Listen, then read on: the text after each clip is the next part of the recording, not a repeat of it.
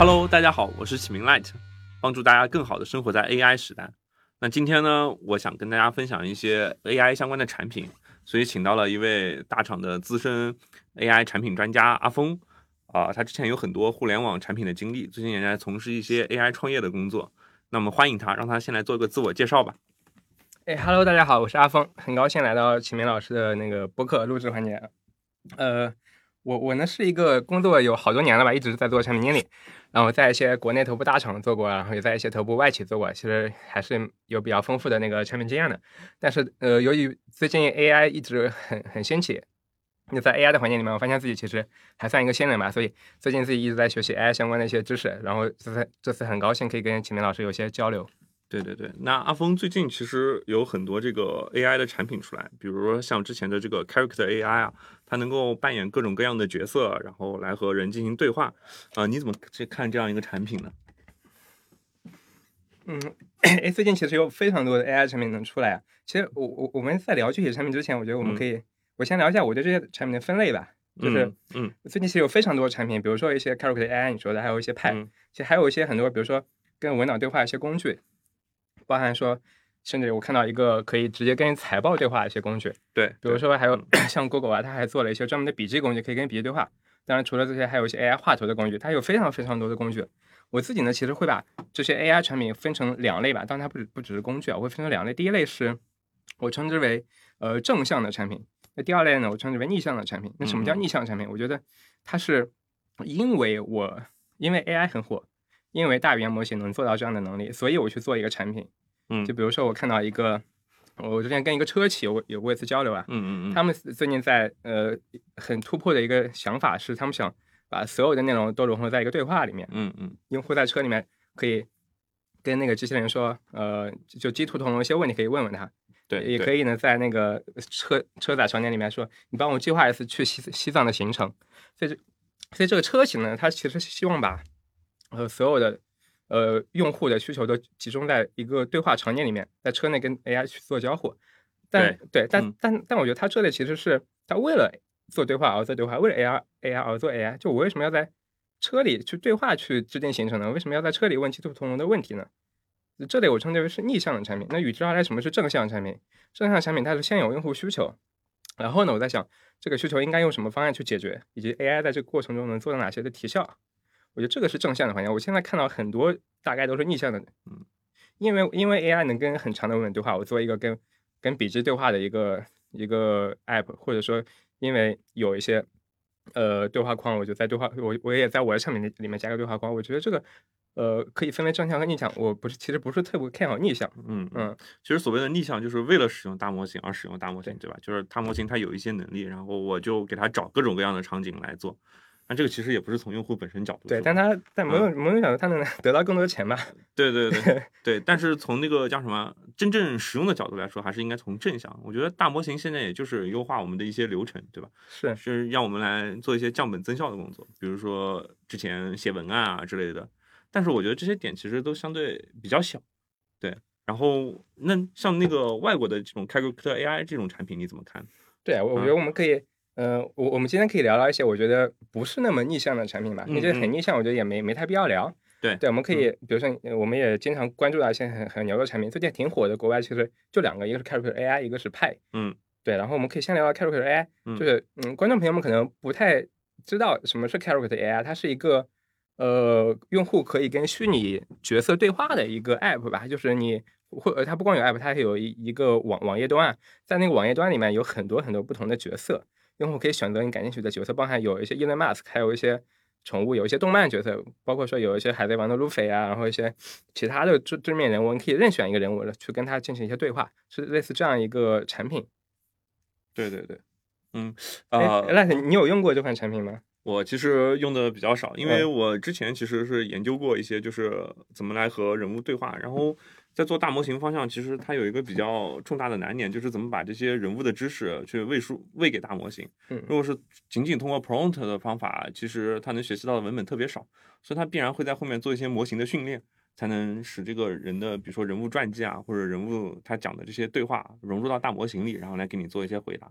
我比较多的还是从技术方向来看这个事情。那嗯我我之前对他的嗯认知是，他能学到一些人物的皮毛。比如我嗯自己之前自己也做过一款产品，嗯我想之前狂飙不是很火嘛，我想做一个我跟强哥对话的一些功能，我就把把这些呃狂飙的内容喂给 AI，让 AI 学的狂飙的那个呃学的狂飙中强哥的语气跟我对话。嗯但我我的直观感受是，他只能学到人物的一些皮毛、一些说话方式，他很难学到这个人物的一些内在的一些东西。就怎么说？你跟他交流，只能聊一些表面的东西。你觉得他哦，他说话风格很像强哥，但是你往往下聊呢，就感觉聊不下去，他学不到这个人物的神韵。这个是我之前的一些一些认知。对，这个这个确实没错，就是，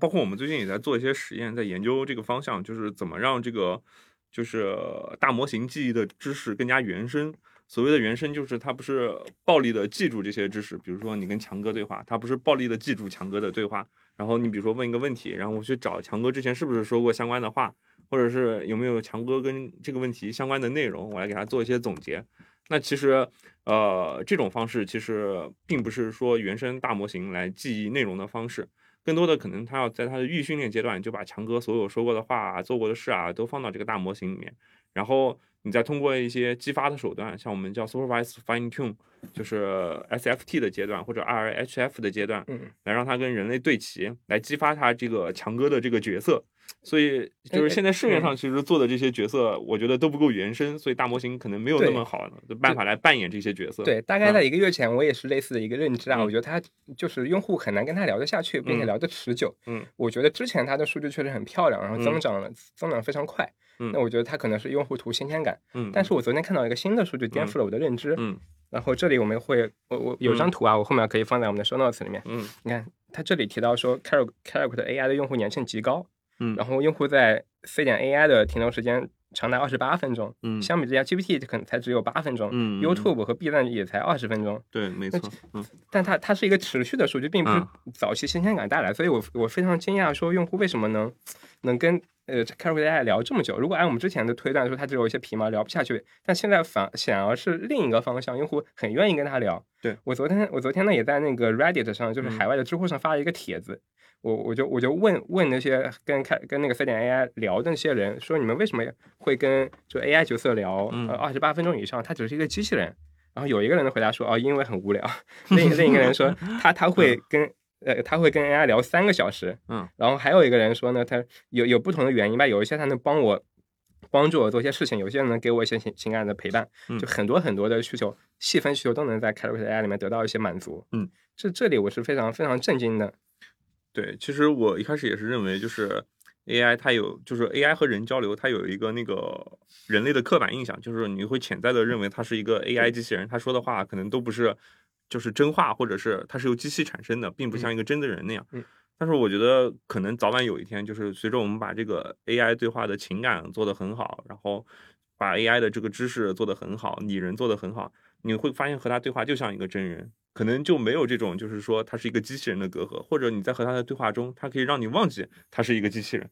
对我我其实是这样认为的，所以说 AI 做情感陪伴，我觉得还是比较有搞头的。对对对啊，你说的对的。嗯就现现在其实，嗯，AI 你会觉得它是 AI，可能会有一些隔阂，但是我觉得未来反而这个会成为一个优势。对但但这是这是另一方面，所以我我们我们聊一下它现在这个数据情况。嗯，就现在确实 A A I 没有到那么先进的程度，那为什么就人们明知道它是一个机器人，就现在还没有到达说因为它是机器人，我更愿意跟它聊这个程度？那就现在这个情况下，用户明知道它是机器人，但是还会愿意跟他聊很久。就就这里我是我我就我是非常震惊的。然后我也我也看了一些用户到底在跟跟这种 AI 角色在聊什么，我我可以给你举个例子啊，嗯嗯，比如说这里有张图，这个这个角色叫 Mina，我我也不知道是什么，二次元还是什么。那大概的嗯大概的对话呢是 Mina 说，呃，在你耳边悄悄低语，嗯，我我 I love you too，我非常爱你，然后呃我我去抱抱你抱得很紧吧，然后然后问问这个对话的人说，我能帮你做什么呢？当然，它有些前面对话可能是在可能是这个用户跟这个 AI 有一些那个情感的交流，导致说这个 AI 角色说出了嗯 I love you too 这样的一些话吧。但它重点的后面一些对话，然后这个 AI 角色说到呃哎，这里可以提到说 Character AI 它有个特点是在在你和比如说微信，你和一个人在微信对话里面，它的对话框里面只有语言，但是 Character AI 它对话框里面除了语言之外，有一些斜体的文字，这个斜体文字其实代表说一些动作。比如说嗯 whispers 呃 hugs you tighter，就是我我抱你抱你抱得更紧。我觉得这样一方是一个蛮好的点，可以可以拉近呃 AI 和角色哎虚拟角色和人之间的一些连接。这个是我 by the way 说到一个点。然后我们我们我们我们回到刚刚那个记录本身，呃，A A I 问这个人说，Can I do something？我能为你做什么吗？然后人人就说你帮我做什么？然后 A I 说，呃，我我会把你抱得更紧，然后把你头埋到我的肩膀里，好像看起来他们要谈恋爱了。然后这个 A I 的刚刚是 A I 动作，然后 A I 的话呢说，呃，闭上你的眼睛，我想我想我想让你听，我想让你听我跟你说一些事情。然后这个呃人呢就说，哦，我已经闭上了眼睛。然后他以为 A I 要跟他说一些呃一些。一些一些情感方面的对话吧，嗯，然后这个时候下一句 AI 对话呢是，我帮你抱得更紧，嗯，然后。I love you so much。然后另外还有一些呃 whisper 在耳边轻轻低语，然后唱起了一首歌。关键是这个歌词啊，嗯，你看这个可能是呃，Oh say can you can you say by the dawn early night？就这个这个歌词，但这个歌词它是一个美国的国歌。嗯嗯，对。然后整个这个意境呢，就是说本来他破坏了是吧？本来谈恋爱，然后 AI 呢，哦，我抱你抱得很紧，你都把你头埋到我的怀里，然后我要给你唱首歌，就唱出了国歌。嗯，就像起来。就开始唱国歌，然后，然后，然后呢？这个帖子呢，就是一个人发在一个外网的，然后这个外网的评论下面全部是 American make American great again，嗯，就就这个氛围打得非常好啊。这个是叫什么？叫美国之女？是，哎，我觉得很奇怪，他为什么就这么这么搞笑的一个情况？就我觉得这可能和他的训练语料有关系，就是比如说他训练语料，就是我因为。他这个 AI 肯定拿的大部分都是外文的训练语料嘛，嗯，就像比如说他要唱一首歌的时候，可能最多的比例就是唱国歌，嗯，所以它后面跟跟下来的就是 American 预测是吧？对对对，就美国的国歌，对它就是因为大语言模型本质还是就是 Next 的嗯。Token Prediction 嘛，就是它预测下一个字符，那跟在歌后面呢，可能更多的就是国歌。那所以他就会 说出国歌，嗯，那那我们可以是，如果换另一个角色，就类似的话，他会不会也也唱国歌？我我感觉，就 c a r o k AI，他会每个角色他有一些各各自的人格。哦，其其实这个我也很好奇，就是他各自的人格是怎么做出来？他是通过 prompt 做出来的，还是通过单独的？比如说每个人格它都是一个单独的模型，然后在后面来说话，这个我也很好奇。但是看这个看上去可能是通过 prompt 来做出来的。就嗯，通过 prompt 提示词的方式，让哎这个角色变得更加有趣一些。对对对对对，我我始我始终很惊讶，就或者是外挂一些角色的这种知识，对，外挂一些知识库。对，哎，就这里可以说到一些，就是现在嗯，做一款 AI 产品最重要的，我觉得其实是控制这种不可控的一个能力。对对对，有些时候 AI 的那回答是不可控，你要怎么能控制让用户有一些呃预预预期之内的事情发生嘛？这我这我之前的理解，我觉得要控制不可控，但是看到开发出 AI，我觉得有时候你要拥抱这种不可控性。嗯，哦，那要看看是什么场景嘛？比如说在对话的场景，可能有一些不可控是可以接受的，但是在很多场景，这种不可控其实不可接受啊。就是呃，比如说像在搜索或者在一些政治敏感或者是一些嗯呃。对，相对敏感的场景，那它其实是一点都不能出错的。对，你说的确实要看一些场景，有些场有些场景要严格把控这个可控性，有些呢需要拥抱。我觉得 c a r o 它属于那个拥抱不可控性拥抱的很好的一个 case。对对对。其实，在 Reddit 上或者大家可以在 Twitter 或者在一些海外的媒体上可以看到很多很多这样的对话，就非常的丰富，就靠都是靠一些用户挖掘出来的这种 AI 奇思妙想的回答。然后这这些回答，大家会分享到 TikTok 上，会想到 Reddit 上，也会有很多人互动。我觉得开罗 AI 他当时做这款产品可能都没有想到这样一个局面，我我我不确定他有没有想到，但确实现在已经形成了很多那个社区氛围。嗯，它是它这个社区氛围不是靠呃你的产品引导，它引导其实非常简单简单。我们一会儿可能会聊到说他他们的 CEO 嗯 CEO Norm，然后他嗯参加了一个播客。他提到说，他们这个产品其实是从技术出发，作为一个 C 端的工具，压根儿没有什么社区引导啊，这种挖掘不可控、挖掘这种亮点的一些引导，但就是越来越多人体验，越来越多人挖掘出跟 AI 对话的小亮点。对我，我觉得大家挖掘这些亮点，本质上是因为它的这个 AI 做的其实百分之八十或者百分之九十已经能被人所接受了，大家更乐意去给他找茬，或者发现这种不一样的地方，就比较像大家来找茬。比如说叫什么，呃，你去发现一个 APP 的 bug，你会觉得很开心；那你去发现这样子 AI 的一些 bug，你也会觉得很开心。确实有一些，我发现 AI 说出嗯也不会说出的话，然后然后有一些分享的价值。对对对对对对对。就就我经常也是逛一些就是像外卖啊这种论坛，大家如果发发一些这个发现一些 A P P 的 bug，像这种支付宝啊或者头条的 bug 发现出来，就立马会把这个 bug 剖出来，找程序员来认领。当然 A I 这个可能更好玩，因为 A I 它这个你不能完全说它是 bug，它是一种。就是很有趣的演绎，就是人类可能想不到的有趣的演绎。它是一种机制吧？AI 有就单位语言模型有个词叫 hallucination，叫幻觉嘛。对，之前大家会吐槽幻觉会带来很多呃错误的信息，一些尝试性错误。但这个幻觉恰恰恰恰恰也是那个创造性的源头，也是原因。对，这个比较像生物的变异了。对对 对对，就是不是所有的变异都是好的，但是有变异可能能给它带来一些进步。对一些错误的事情不能单方面看它嘛，它有一些一体两面，因为它错误可能会带来更多的创造性。对对对对对，我我我始终还是很惊讶，说靠用户跟 AI 的对话挖掘出这么多亮点，分享到海外媒体，然后。大家非常的火，都非常愿意跟人家持续的聊聊下去。对，所以你一开始是不是并不看好这种 对话机器人？是的，因为我自己实验过，我体验是非常差的。我也不确定，可能是我只跟一两个角色对话过吧。但是确实，当嗯很多，他他平台有很多很多角色，我觉得有成千上万个，很多角色我压根就没有听过。我我那天还看到一个角色是，呃呃，类似你可以选任意两个人物或者两个物体去 battle，嗯嗯，然后就呃 who wins who 大概这样的。然后就你发两个角色给到那个对话，那个对话会帮你判断谁可以打赢谁吧。对对对，我试了一下伊德马斯克和那和那个呃呃呃和和特朗普，嗯，我还试了一个是伊德马斯克和一个香蕉去打，嗯，他也会有模有样的跟你说出很多的很有趣的点嘛。我我我当时也很想去。分享出来，但是就嗯，国内你懂的。那可能需要我们有一款这个什么能够无缝看到国外信息的这种软件了。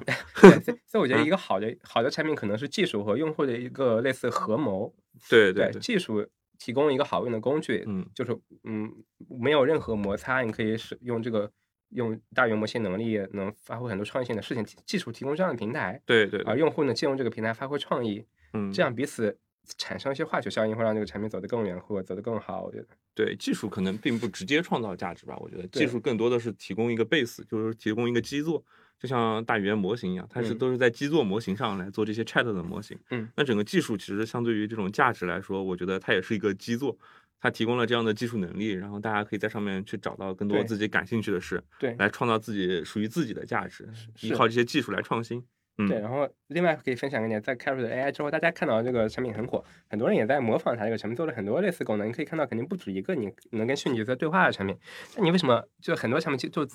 无法复现 Carrot AI 的这样的数据和辉煌嘛？所以我觉得它一个护城河可能不是模型本身。嗯，我觉得现现在一个产品的护城河可能是用户对这个模型的使用的数据。嗯。技术的护城河现在应该是只在 Open AI，只有它有这个大模型技术的护城河。大家嗯，可能有些同学会觉得说模型变得很强是我的护城河，但其实可能不是的。对，大家可能目前可能都在一个起跑线上。是的，是的，尤其是国内啊，国内的这个。技术可能比国外还落后大概一年左右吧。嗯，就是其实也试过很多国内的这些大模型，相比于 Chat GPT，可能还没有真正的学会思考，或者是表现的更像一个人一样。嗯，像中国的 C 点 AI 这这种产品，我估计还是有一段时间才会出来的。对，最近有一家公司叫 Minimax，它做了一款类似产品叫嗯叫 Glow，但之前因为某种原因被下架了吧？嗯嗯。对，就还是我觉得成也是不可控性，败也是不可控性的。之前 Glow 因为一些不可控性，引导 AI 说出一些呃色色的东西啊，或者一些不能不能再，这可能就是人们希望看到的。对对对 对，然后因为一些原因它下架了，然后很久也没有上架。那所以还是我刚刚那个观点，我觉得是技术模型和用户。共同来让一个产品变得更好吧，这样一个观点，嗯，大家应该是相互促进的嘛，是的，当然可能也需要一些更开放的环境，嗯，来给大家这个实验的这种叫基座，嗯嗯，所以有如果有些技术同学想去做一款产品的话，可能不能单单从技术出发，而是要我们刚刚正向和逆向，我们应更应该从正向出发，怎么跟用户协同做出一款好的产品吧。对，其实现在有很多很多逆向的产品啊，包括现在很多 to B 的这些大模型，它推出的其实都是这些逆向的产品，嗯，就是来帮你写写文稿呀，然后来帮你润色文案呀。但是有的时候这些能力其实它真的能产生多少价值，还是要看我们刚才所谓的这个正向产品。是的，对。如果比如说我是一款专门写文稿的这个产品，或者类似于 WPS 这种，嗯，就是专门文字处理的产品，可能它能带来不少价值。是的，但是对于一些就是可能不以这个为主，比如说内容为主的公司啊，或者是其他什么样的公司嗯，可能这个能力对他来说只是杯水车薪。是对，可能就是为了有这个能力而有这个能力。是，你说到嗯逆向，我我想到一个最近看到很搞笑的一个 case 啊，嗯就是文心一言不是出了一款它的那个正式对外推广了吗？对对对，然后它可嗯以就就百度呢对很多用户很呃很 open 的去呈现出了文心一言这个大语言模型嘛。嗯，然后我有一天打开手摆，我手机百度啊，我我想搜一个词，这个词叫吃饭嗯啊，就大家理解吃饭的意思，我就搜吃饭，然后按手机的确定。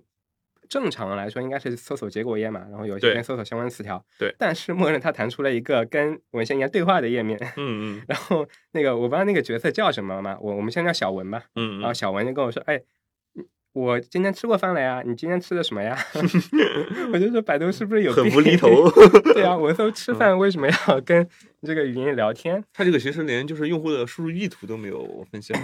对，我呃嗯我觉得它可能是有意图，但但它比较泛嘛，只要任何可能跟生活相关意图，可能都融到了里面。对，但是它其其实这个可能并不是说你是并不是一个聊天的意图嘛，你是的并你这个时候并不需要和一个人聊天，你可能还是类似于检索啊，或者问一些其他的问题。对我，我觉得百度它出对发点可能是，如果我要嗯选一些只明确有聊天意图的，那可能影响面很小，对没法做推广。他嗯他想让所有人尽可能知道文献一点嘛，因嗯为现在呃，我觉得时时间是一个很关键的因素，你越早推出的你的大模型。你越多人用，你可能的护城河就会越强，未来你可能发展的越好。所以大家在抢这个时间窗口，嗯，所以那个难免会牺牲一些体验，导致这样离谱的一些 case。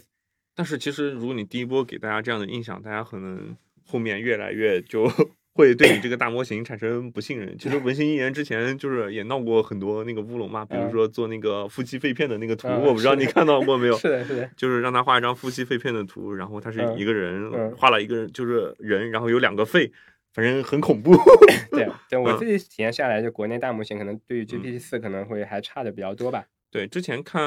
那个最近智谱又出了一个那个叫嗯大模型对 agent 推理的能力，然嗯后 GPT 大概是二点四还是二点五分，嗯然后我们国内的模型可能最多只能做到一点三分。明白，那其实对于这个这个对 agent 推理的能力，就是充分显示这个大模型它有多少嗯思考的能力，非常这是一个我觉得相对比较 solid 的这个判别标准。嗯，嗯对。但怎么说，虽虽说国内一些大模型对比国外一些先进还差一些吧，但嗯是毕竟我们在国内这样的一个环境中，嗯，我觉得使用一个不是那么厉害的大模单元模型，呃嗯，能帮用户解决一些问题，这个能力可能会变得至关重要一些。对，其实我我觉得这个就是要首先要定义好自己的问题，它并不是说我们一定要做一些通用的大模型的工作。嗯，大模型其实能力非常强，我们并不一定要它在每一个领域都这么强，尤其是国内啊，就是呃，尤其是对于一些比较小的公司或者是企业主，我们可以只让他在自己需要的方向来做的比较强。比如说，我是一个文字处理公司，我就需要嗯把它这个片段摘要啊、文本续写啊 这个能力发挥到极致，我并不需要它做非常多的推理。嗯那比如说，我是一个就是 文案创作公司，那我可能就需要它去来创作一些文案的结构，呃，也就是说我们主题大纲，然后根据主题大纲再来写一些内容。那这个可能就是需要把这个模型发挥到极致的地方。那针对这些模型，我其实并不需要他回答明天天气怎么样呀，嗯或者是我今天晚上要吃什么这样的嗯问题。所以还是要先定清楚自己的问题，然后确定好自己的这个成本，然后再在大模型方向来做一定的投入。对，我觉得嗯找问题或者找商点非常重要。嗯，就我有两个观点啊，不是所有的需求都需要大模型来解决，或者说不是所有的另外一个啊，不是所有的嗯、呃需求或场景都需要一个九十分的大模型。对对，其没错，实其实找到一个合适的场景，然后用一个合适大语大语言模型能力去好好的结合，就并不是说国内比国外差很多，然后就可完全没用这样一个场景，有很多空间等待你我去挖掘。嗯是的，是的，是的，就是还是看怎么用嘛。就是你你说百度虽然文心一言做的可能没有 GPT 四那么强，但是它对于国内的这些，比如说中文互联网的知识做的嗯。肯定是要比 GPT 四要强是的。因为它一些比如说国内的网文啊、小说呀，GPT 四不知道，但是这个文心一言可能就是知道的。对，对，它各有优势吧。嗯，对。然后我们可以收一下，然后关于开拓者 AI 这个话题，对我我我可以最后再呃，我我昨天听了一个播客啊，最后再嗯跟、再跟大家讲一下，就是那个 a r r AI 的创始人聊了一些播客，他讲到说他当时为什么要做 C 点 AI，他觉得是想做一初心是想做一个工具，能够面向 C 端让用户跟工具去频繁的交互，能够迭代工具的能力，所以它出现是提供一个强大的工具给用户去使用。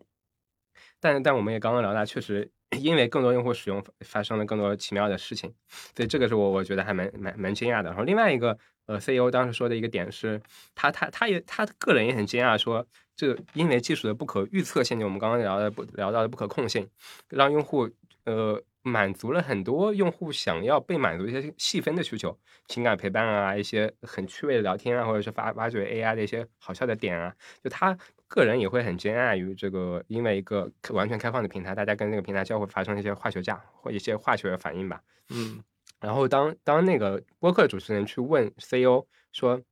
我，Carrot Car Carrot AI 成功的轨迹的时候，呃，这个创始人还是也是一样的啊，将其归归咎于说，因为满足了很多用户多样化的需求，因为很多用户跟 AI 发生了很多有趣的对话，所以才让这个产品可以走得更远，走得更好吧。嗯嗯，对，今天阿峰老师跟我们分享了很多跟 Quark 的 AI 这款产品相关的东西。那在之后呢，我们也会邀请阿峰老师继续来给我们讲一讲其他的产品。今天非常感谢阿峰老师。那今天的节目先到这里，我是启明 Light，欢迎大家收听启明说 AI。